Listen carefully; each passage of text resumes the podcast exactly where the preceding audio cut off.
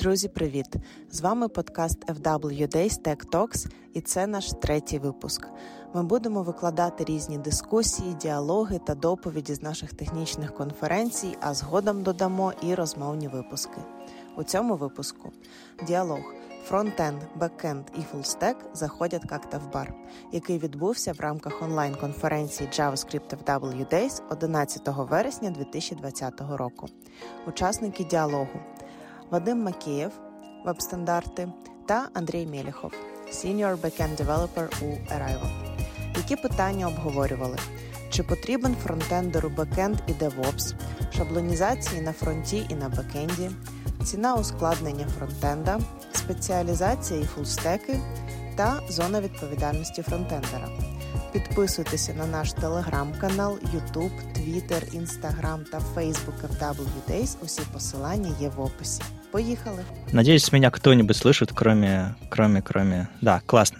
А, пальчики вверх. Андрей, а ты с нами? Да. Скажи что-нибудь. Я с вами. Класс.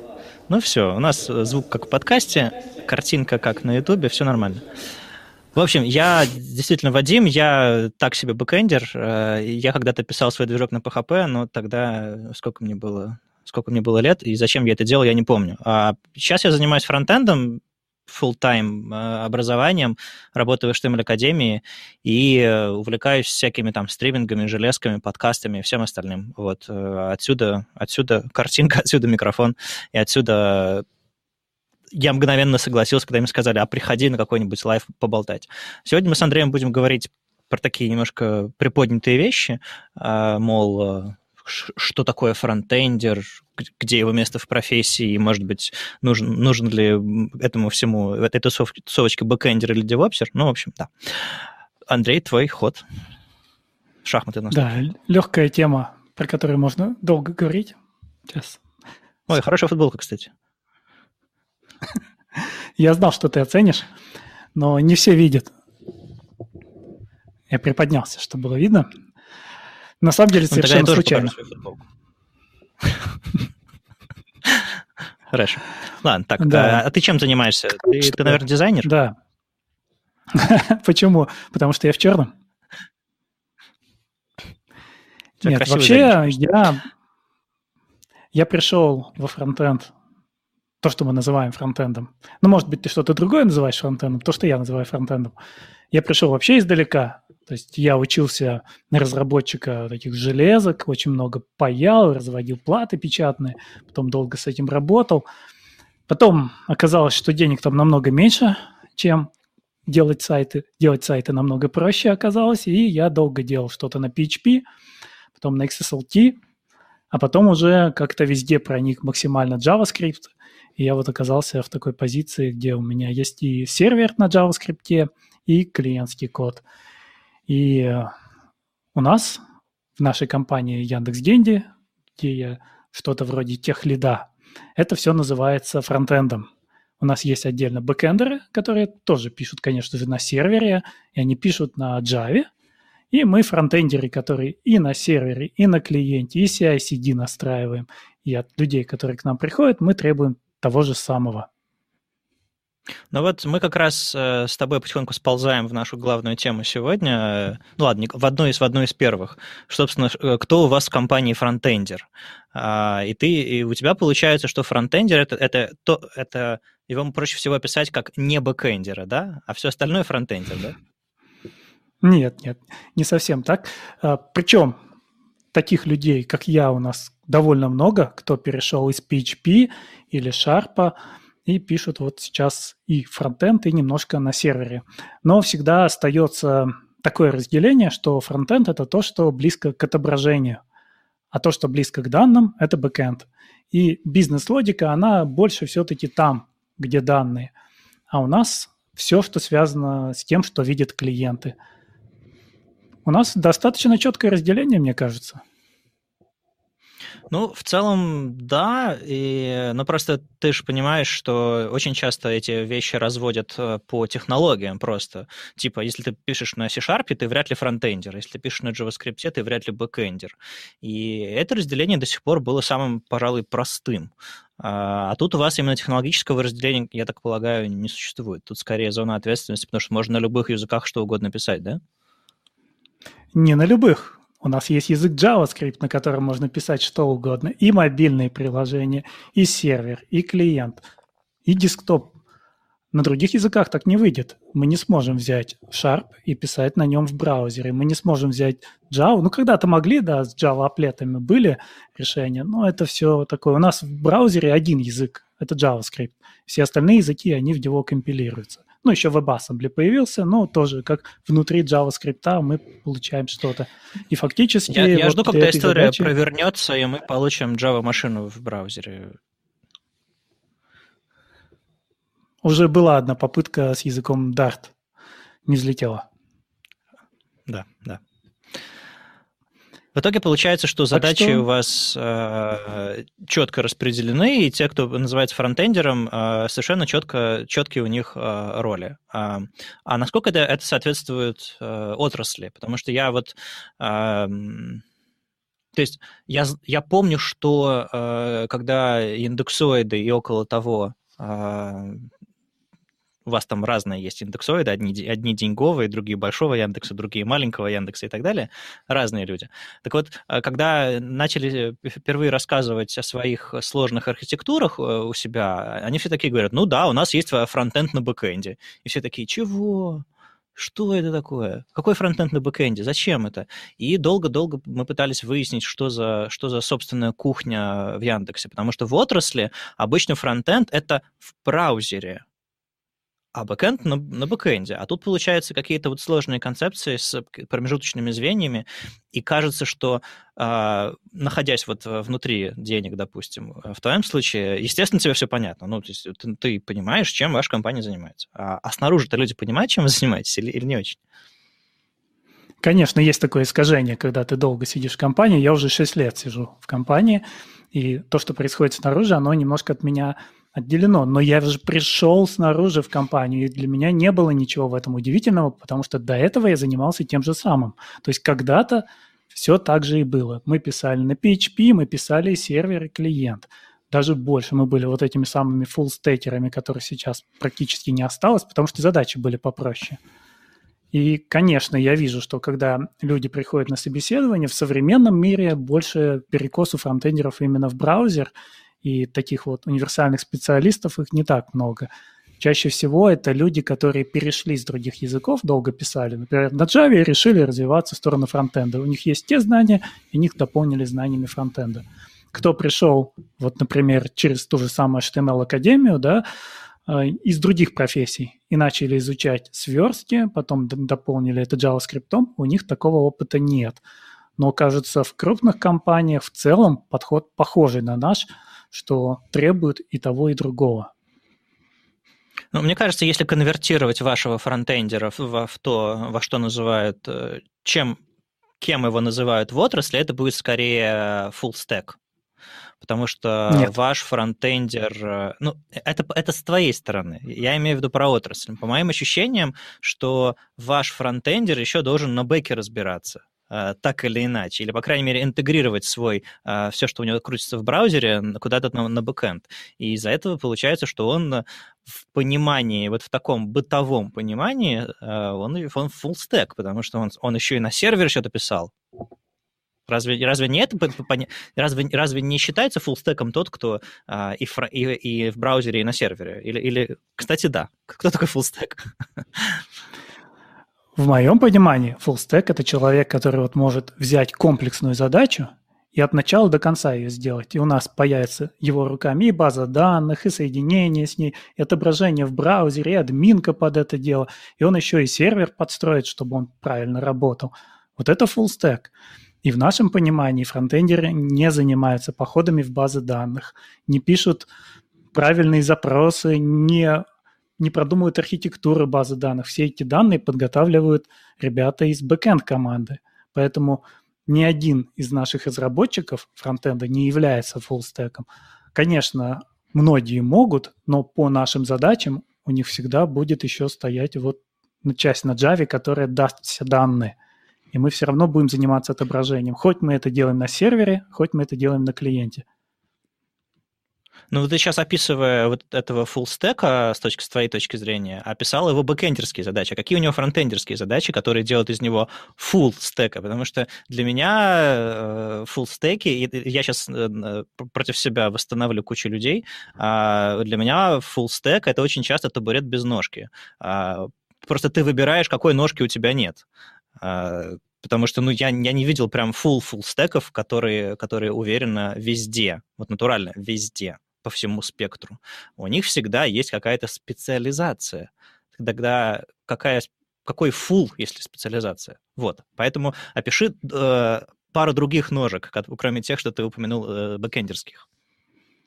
Ну, конечно, ему дают дизайн, он должен этот дизайн разверстать, он должен это сделать правильно, со всей семантикой, со всей accessibility. Все это должно быстро отдаваться на клиенте. И даже если взять вот вот ты хорошо сказал, да, что у всех есть тяготение в какую-то, в одну или другую сторону. Даже если взять в нашем случае, когда у нас все-таки ближе к отображению все, есть люди, которые тяготеют к тому, чтобы писать на ноде, ту серверную часть. И есть люди, которые тяготеют к тому, чтобы верстать в браузере. Им хочется быть ближе к отображению, именно к созданию отображения. Мне вот даже самому менее интересно верстать, и более интересно настраивать производительность серверного кода или размер бандла оптимизировать. Ну, ты уже сам сказал, что пошел во фронтенд за длинным рублем, поэтому, наверное, тебе интерфейсы делать не так интересно. Ты все-таки программист, а я больше, например, вот, э, я, например, больше тяготею скорее к дизайну, к интерфейсам, чем к программированию. И это, собственно, формирует то, чем я занимаюсь сейчас. Ну, ладно, это, это про нас. Эм, хорошо, а не проще ли этих людей, а, которые называют себя фуллстеками или фронтендерами, а просто начинать эм, называть по областям их тяготения? То есть это верстальщик, который ну, пишет JavaScript иногда. Это JavaScript-программист, который иногда трогает дизайн. Это какой-нибудь там, не знаю, а, бэкэндер, который понимает, что такое JavaScript и, не знаю, разбирается в современных там, не знаю, JS-фреймворках. А, чтобы четко описать, типа, чем этот человек лучше всего занимается. Не стало бы проще нам от этого? Как ты думаешь? Мне кажется, когда-то это можно было, но сейчас нет потому что все достаточно сложное и невозможно заниматься только версткой. Если ты занимаешься версткой, кто-то должен тебе подготовить данные. Вот у нас данные в хорошем виде для фронтенда готовит нода – Значит, или ты ждешь другого человека, или идешь и готовишь их сам. Если ты хочешь, чтобы это быстро отдавалось человеку, тебе нужно это сделать уже на сервере. Значит, тебе нужно заняться каким-то серверным рендерингом, как минимум. Ну или там совсем уже подумать, что разделить на статику, что разделить на динамику.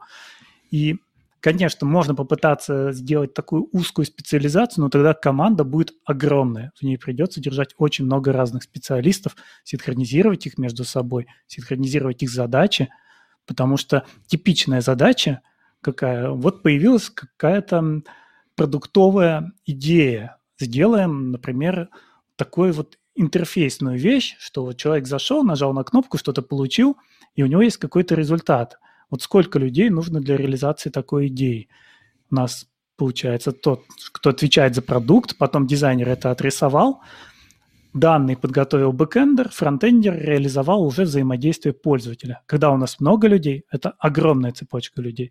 И как они будут делать? Один сейчас занят другой задачей, третий, третий, и все это будет уже не оптимально. Поэтому, мне кажется, в современных условиях это очень неэффективно. Мне кажется, все э, вот эта вот эм, универсализация специалистов под э, одним названием, типа фронтендер, который умеет все, она идет просто из характера деятельности внутри компании. То есть нужно быстро запускать простые проекты, простые эксперименты. И один человек или мини-команда может довольно быстро и самостоятельно это сделать, и ей не нужно ходить за ресурсами в одну, в третью, четвертую команду, искать людей и так далее. То есть даже один человек может что-то запустить. И, наверное, с точки зрения бизнеса это гораздо более эффективная модель. Да. Посмотрим даже на Facebook, откуда появился тот же самый GraphQL, чтобы еще и ресурс бэкэндера не использовать, а можно было быстро собрать себе данные со стороны фронтенда. И не только в Фейсбуке можно найти похожие решения даже там внутри Яндекса, когда тоже пытаются для вот таких вот MVP-проектов дать возможность собирать все очень быстро. Конечно, местами это будет не оптимально.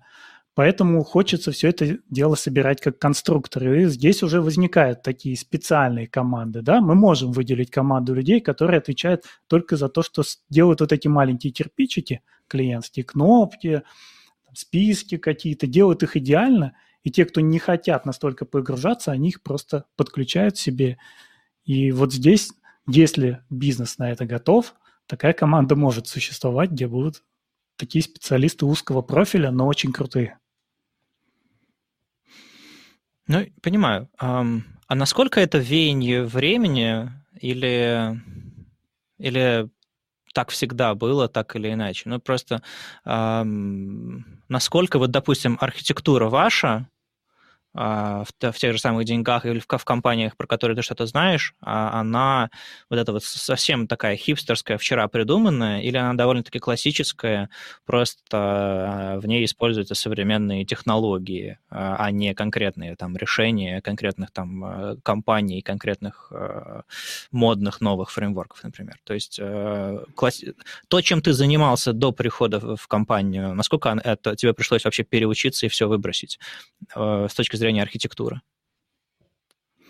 Я занимался PHP, я был тем самым фуллстекером, мне приходилось заниматься полностью всем, то есть у нас был дизайнер и был сисадмин, и между ними стоял вот фуллстекер, который делал все остальное.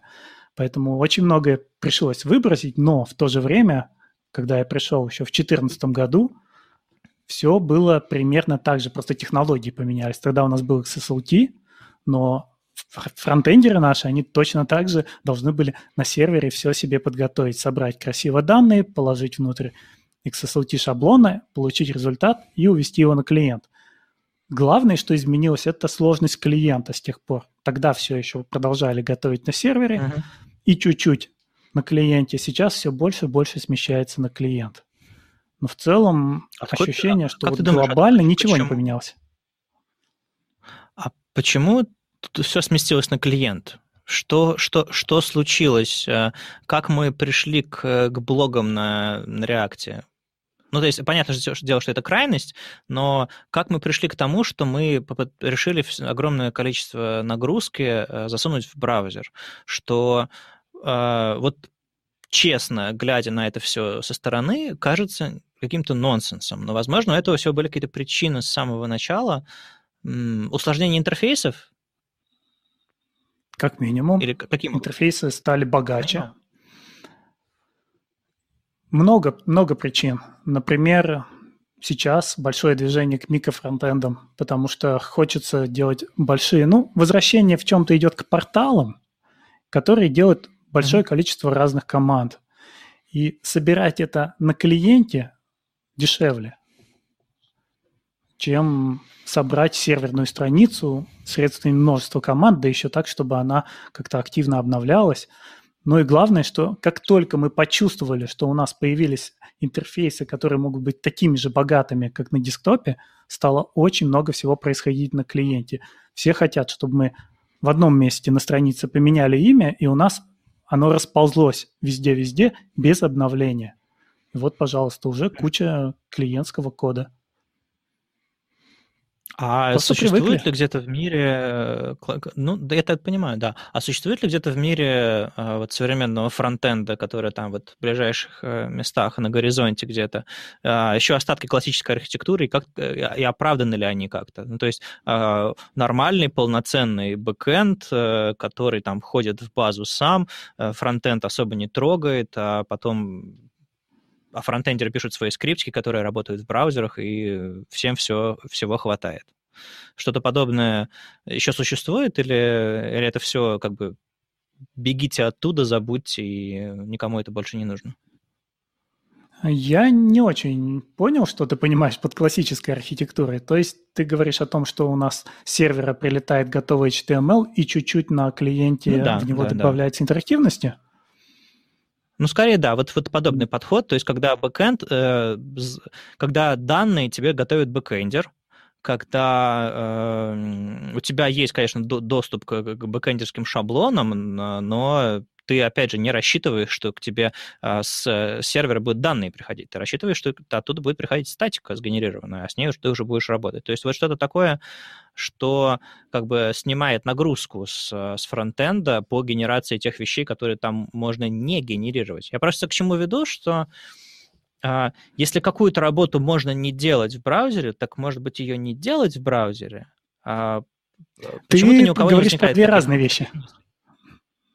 Расскажи. Ты, с одной стороны, говоришь про то, что мы можем все делать на сервере, но на сервере может делать тот же самый человек, который делает в браузере.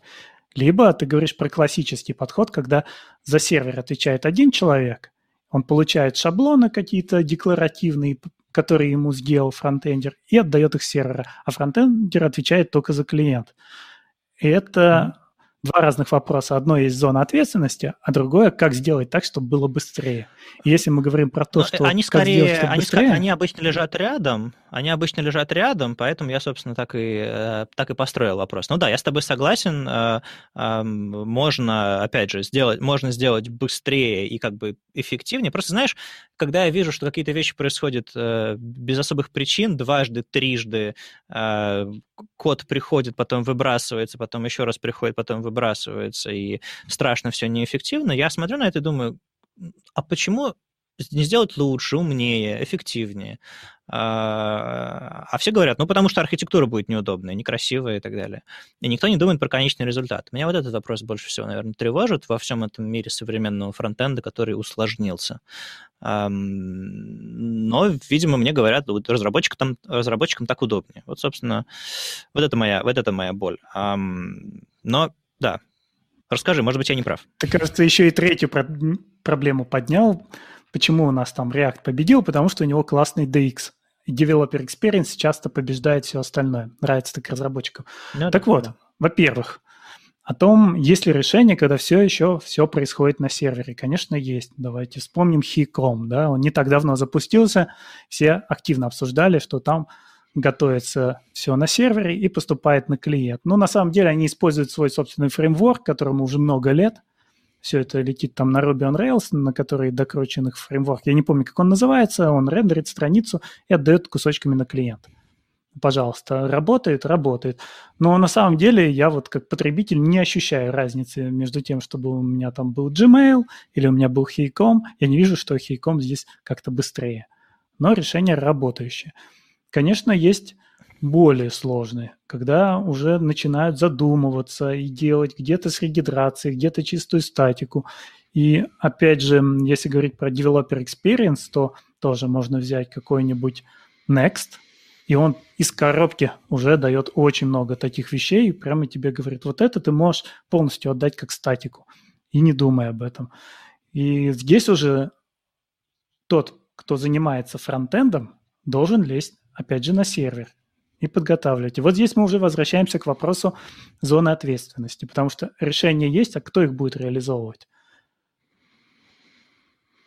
Ну да. А насколько этот Next Production Ready? Я понимаю, что это вопрос такой э, сложный, э, но вот всерьез. Э, естественно, авторы наверняка считают, что все уже, все уже готово. А, вот сам подход и вообще сам э, сама технология, сам этот а, экосистема, что ли, вокруг него.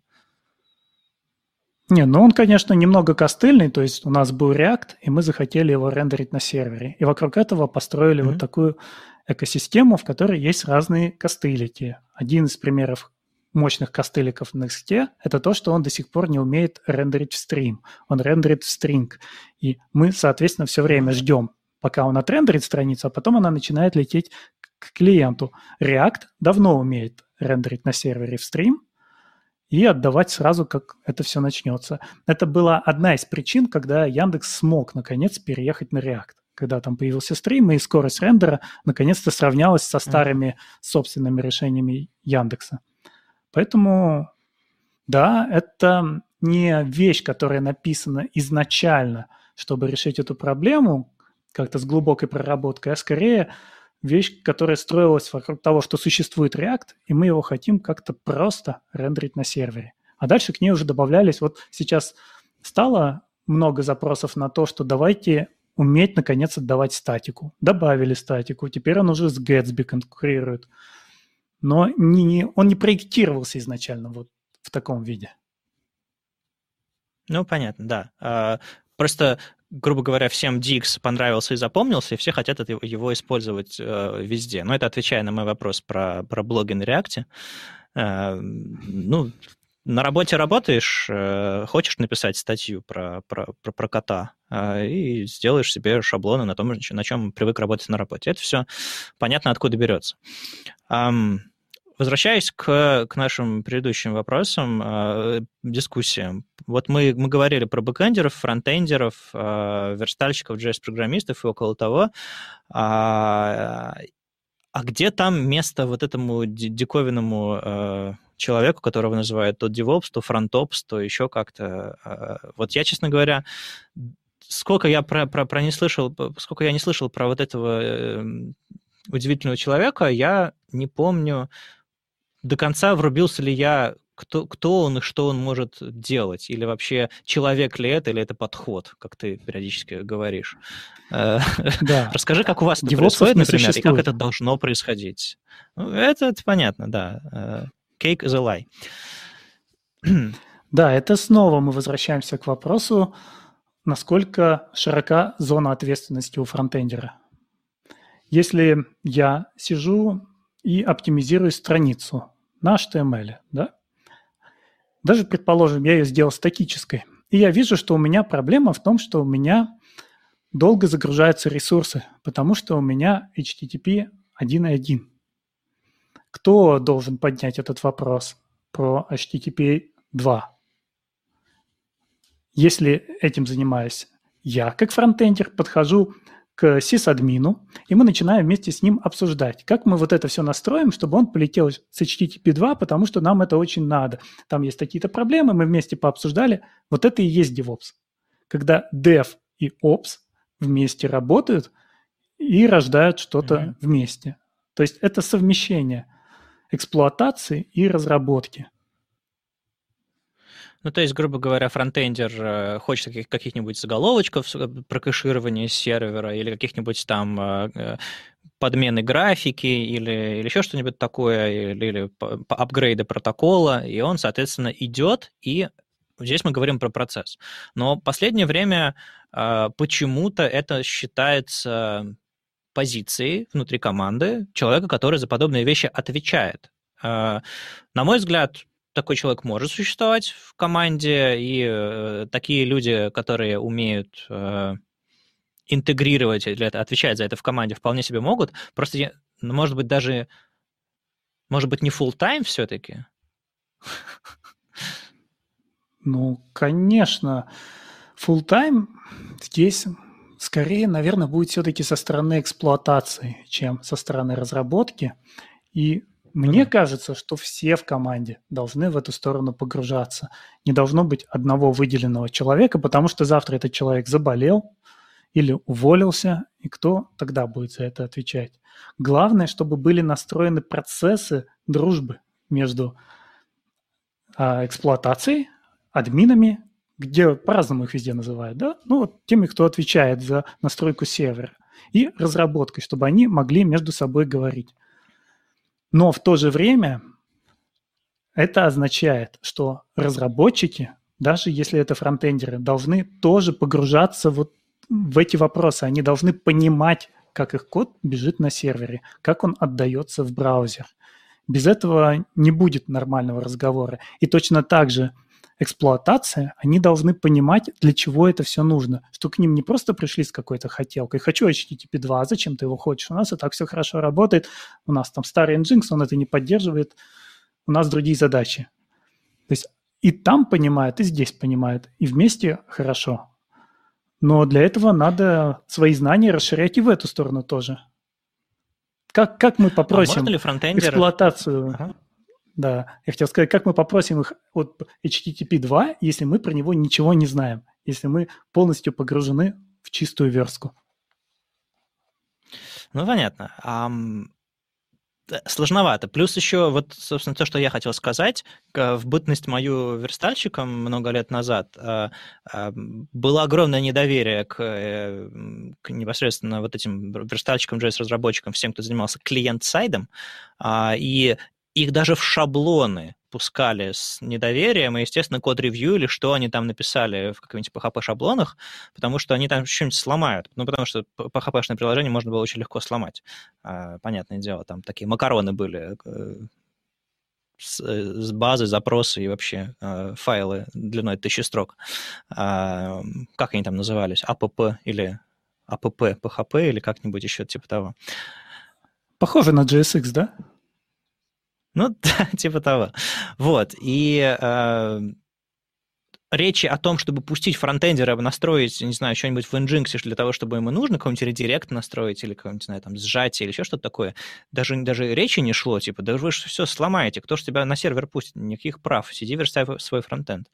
А какой... Э, вот в этой модели DevOps, когда э, разработчик э, общается, он исключительно идеи передает, или ему можно самому руками потрогать и все сделать? Как ты думаешь, э, как было бы эффективнее и лучше?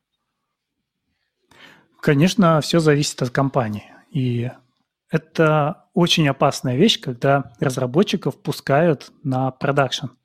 Я на это насмотрелся еще в маленьких компаниях, когда разработчик мог перепутать базу данных и, думая, что он находится в тестовой базе данных, почистить ее. Ну, просто чтобы она быстрее работала.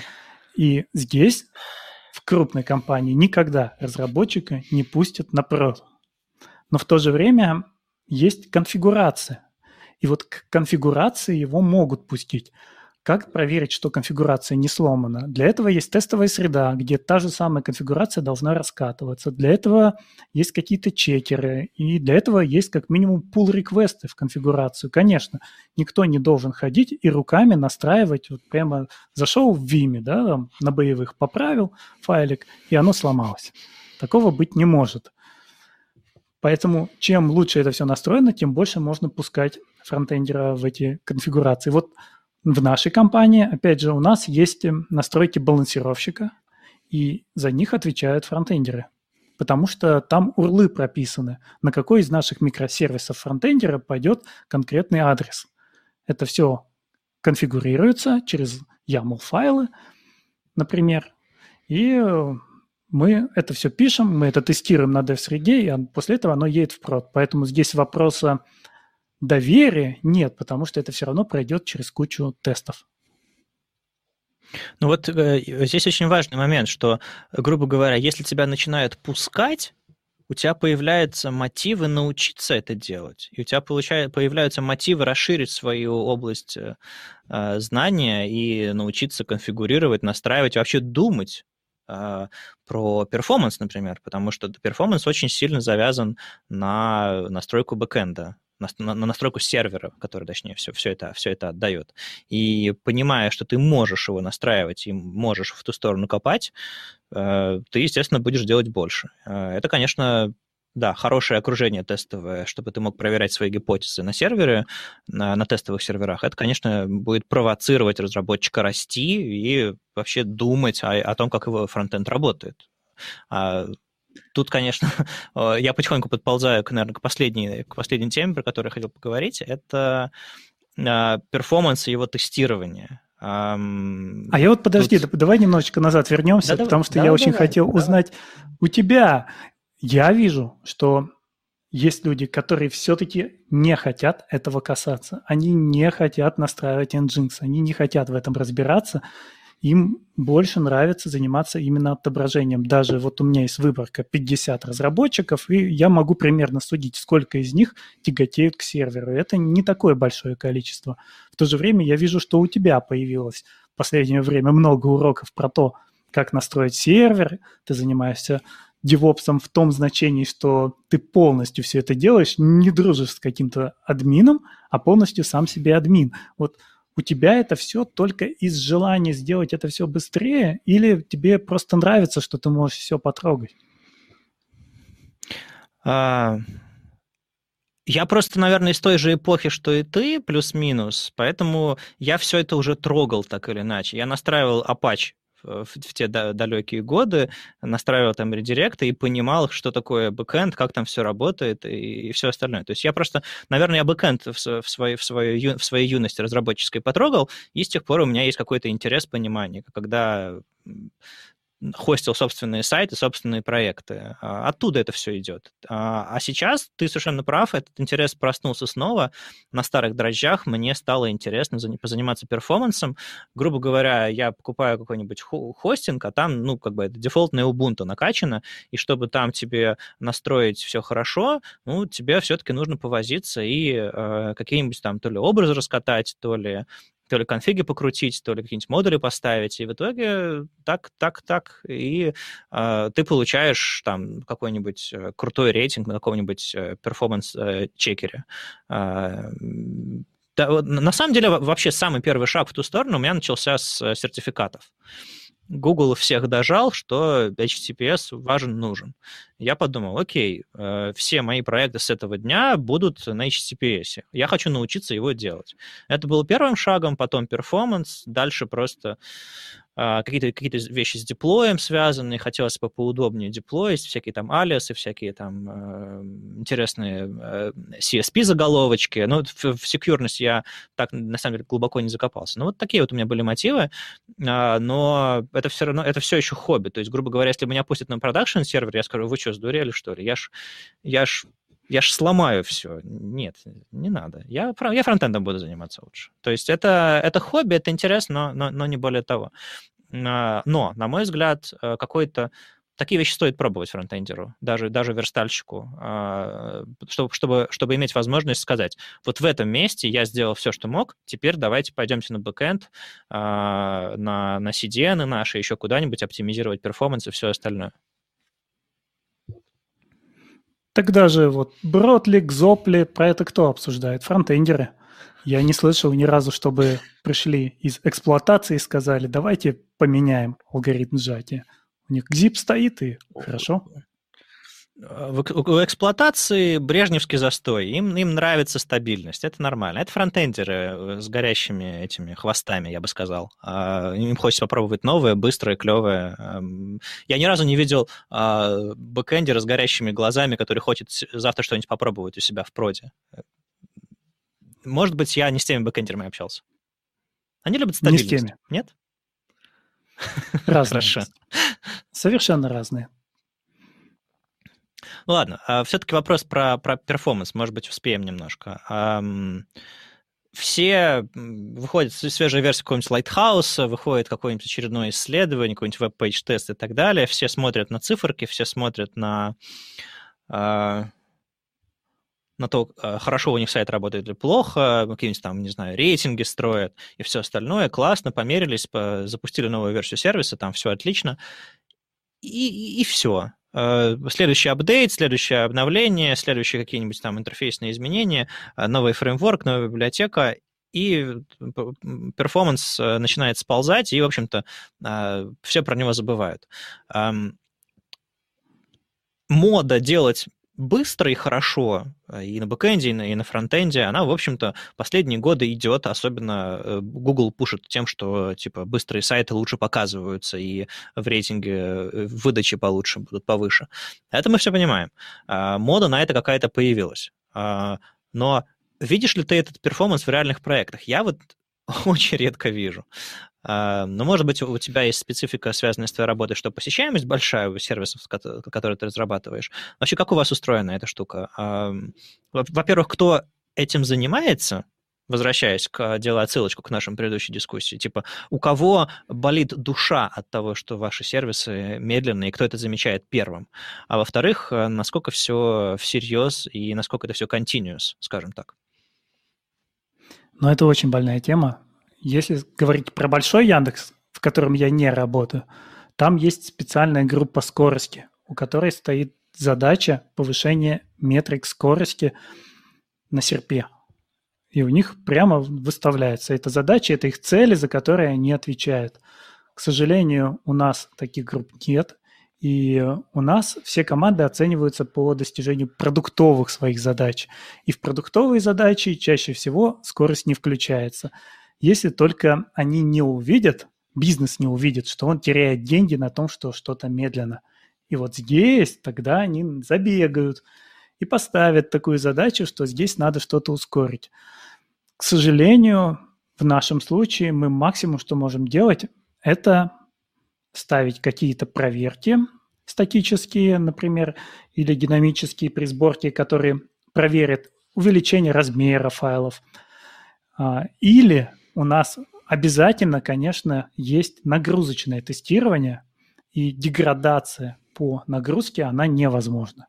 Но это не отвечает на вопросы того, насколько оно быстро работает в браузере, а отвечает на вопросы скорее того, сколько может наш сервер выдержать, потому что они же нагружают стрельбами очень такими, как, как бы это сказать-то правильно, не настоящими, потому что это стреляется просто из скриптов. Это не то, как в браузере у пользователя, на это не смотрят.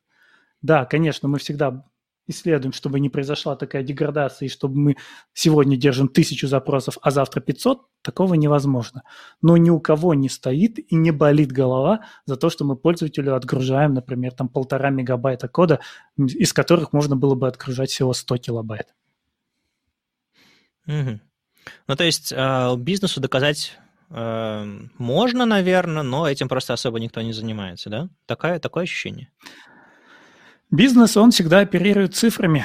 им нужны цифры, на что это повлияет. Почему я сегодня отдам своего разработчика на две недели оптимизировать размер бандла, вместо того, чтобы он починил мою вот бизнесовую боль, что у нас давно вот здесь нет кнопки. И кажется, мы там больше денег заработаем, если мы сделаем эту кнопку. Как-то так. Окей. Okay. Uh, интересно, что uh, вроде бы есть и исследования, и опыт э, компаний, но э, это все как-то не перетаскивается и не переносится, потому что это чужой опыт, чужие условия, чужие рынки. Странно, что у нас никто особо не считает э, денег, которые перформанс может, может принести. Или это все вранье и полтора мегабайта нормально? Вот, ты, вот твое личное ощущение, тебе, вот ты, ты сказал, к сожалению, мы этим не занимаемся. Почему ты, почему ты считаешь, что к сожалению? Тебе кажется, что это действительно важно, нужно, и это на что-то влияет? Или, типа, ты цифр не видел, поэтому, ну, а может быть и нет? Для меня это скорее вопрос качества кода. Оно же может работать uh-huh. и... Даже если мы посмотрим просто в код, он может быть написан ужасным, но он может работать. И вот здесь то же самое. Да, с точки зрения бизнеса это не особо влияет. Мы вообще финтех. И у нас пользователю намного важнее, чтобы у него деньги дошли, не потерялись, чем то, что у него страница открывалась э, не 5 секунд, скажем, а 15. И мы не получим оттока пользователей из-за того, что у них это работает медленнее. Когда я работал в маленьком стартапе, мы считали все. У нас было мало серверов, у нас было мало пользователей, и мы их к себе приводили, и там действительно, что ты быстрее открываешься, чем конкурент, это могло сыграть роль. Что ты в ранжировании стоишь выше, чем mm-hmm. конкурент, это могло сыграть роль. Мы же уже настолько крупные, что у нас это не влияет практически. Поэтому просто больно, неприятно, но на это нет ресурсов. Окей, okay. идею, идею я понял. Но мне кажется, что даже, даже в больших проектах можно выжимать из перформанса что-то что -то, что -то хорошее, а, и не обязательно для этого прям а, этому посвящать, просто посвящать отдельные разработки, отдельные какие-то ресурсы. Но это, это, это отдельная тема а, организации, это, это очень индивидуально для каждой компании. Ты совершенно верно заметил, что несмотря на то, что вроде бы для всех пользователей быстрый опыт работы с сайтом универс, универсален, то есть, грубо говоря, всем пользователям э, будет полезно, если сайт будет быстрее. Ну, то есть это практически универсальный опыт, на мой взгляд. Но для компаний, а, важность э, этого, этой универсальности не одинаковая. А, и э, действительно, если ты борешься за рынок, для тебя есть возможность выделиться. Если ты большая компания, которая на этот рынок уже ну, выиграла так или иначе, или, по крайней мере, конкуренция идет за другие вещи, тут, тут сложнее. А ты видишь вокруг за пределами компании какую-то культуру перформанса? Считают ли люди на самом деле? Или, опять же, бизнес поставил задачу посчитать, посчитали? Я скорее вижу одиночек, что сейчас это такая модная тема в инди-вебе, чтобы минимум зависимостей, чтобы сайты рендерились на сервере максимально быстро. Про это говорят. Но я не так часто слышу на конференциях, например, что-то такое. Ну, то есть если посмотреть, например, на Holy.js, да, у тебя будет три потока, и про перформанс я не помню, чтобы хоть раз были какие-то мощные доклады. Будет очень много про то, как писать хороший код, как э, там новый фреймворк использовать, еще что-то. А вот эта тематика, она гораздо реже поднимается. И мне кажется, в перформансе чаще просто смотрят на такое, что вот есть какой-то предел. Вот до этой, там, до минуты ты отдаешь, ну, минута это, конечно, очень много, но вот так простообразно, и это еще нормально. Вот дальше ты уже начнешь волноваться, а биться за минимальные числа никто не будет. Просто должно быть вот где-то mm-hmm. посерединке нормально. Открывается достаточно так, что человек еще ничего не жалуется. Вот знаешь, э, у нас тоже вот в HTML Академии мы сейчас строили обновленную программу, и там мы смотрели на перформанс, на доступность и вот подобные, подобные области, которые, как ты говоришь, там модные или, ну, вообще какой-то интерес к ним возник послед, последние годы. И э, мы, глядя на, на эту программу, поставили их в конец. Потому что говорить про перформанс и доступность интерфейсов в самом начале, когда интерфейс только разрабатывается, вроде бы правильно, потому что эти вещи будут заложены в самую основу. Но с другой стороны, а, сложновато выполнить бизнесовую задачу э, э, и, не знаю, внедрять впервые в своей жизни и доступность, и перформанс, и все остальное. Естественно, хочется сначала запустить продукт, а потом уже его улучшить, доделать. А, как ты думаешь, это порочный круг, или все-таки мы сможем каким-то образом встраивать подобные вещи э, типа перформанса или типа доступности в, в процессы раньше, а не улучшать то, что уже испортили.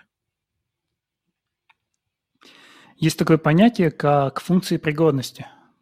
Когда запускается разработка какой-то фичи, выбирается то, вот э, те критерии, по которым мы поймем, что она сделана.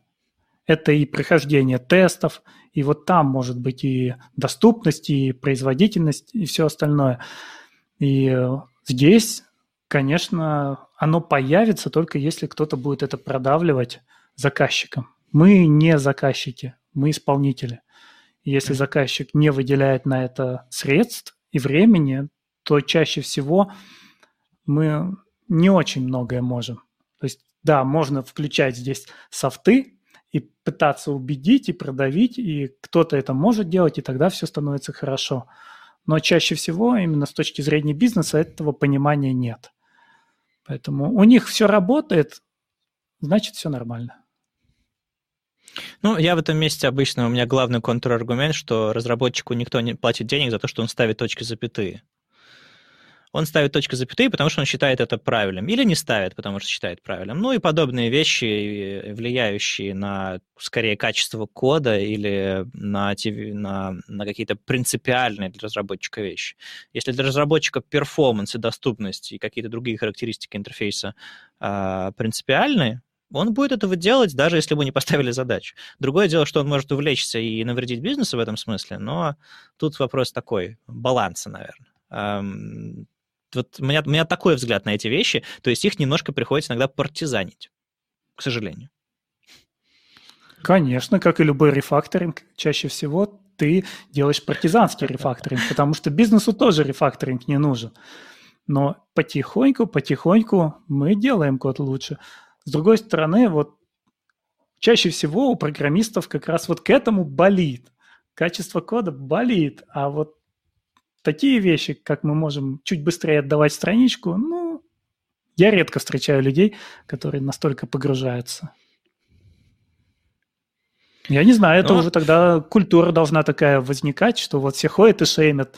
Почему вот у тебя такие странички по 5 мегабайт? Фу, фу, и всем становится стыдно. Ну, вот я шемлю про доступность. Надеюсь, кто-нибудь появится. Я думаю, уже появились люди, которые шемят про перформанс. В общем, да, закончили мы наши, наш чудесный э, диалог на двоих. А нас вопросов особо не возникло, но, э, возможно, это было интересно. З вами був подкаст FW Days Tech Talks. Підписуйтеся на наш телеграм-канал, YouTube, Twitter, Instagram та Facebook FW Days. Усі посилання є в описі.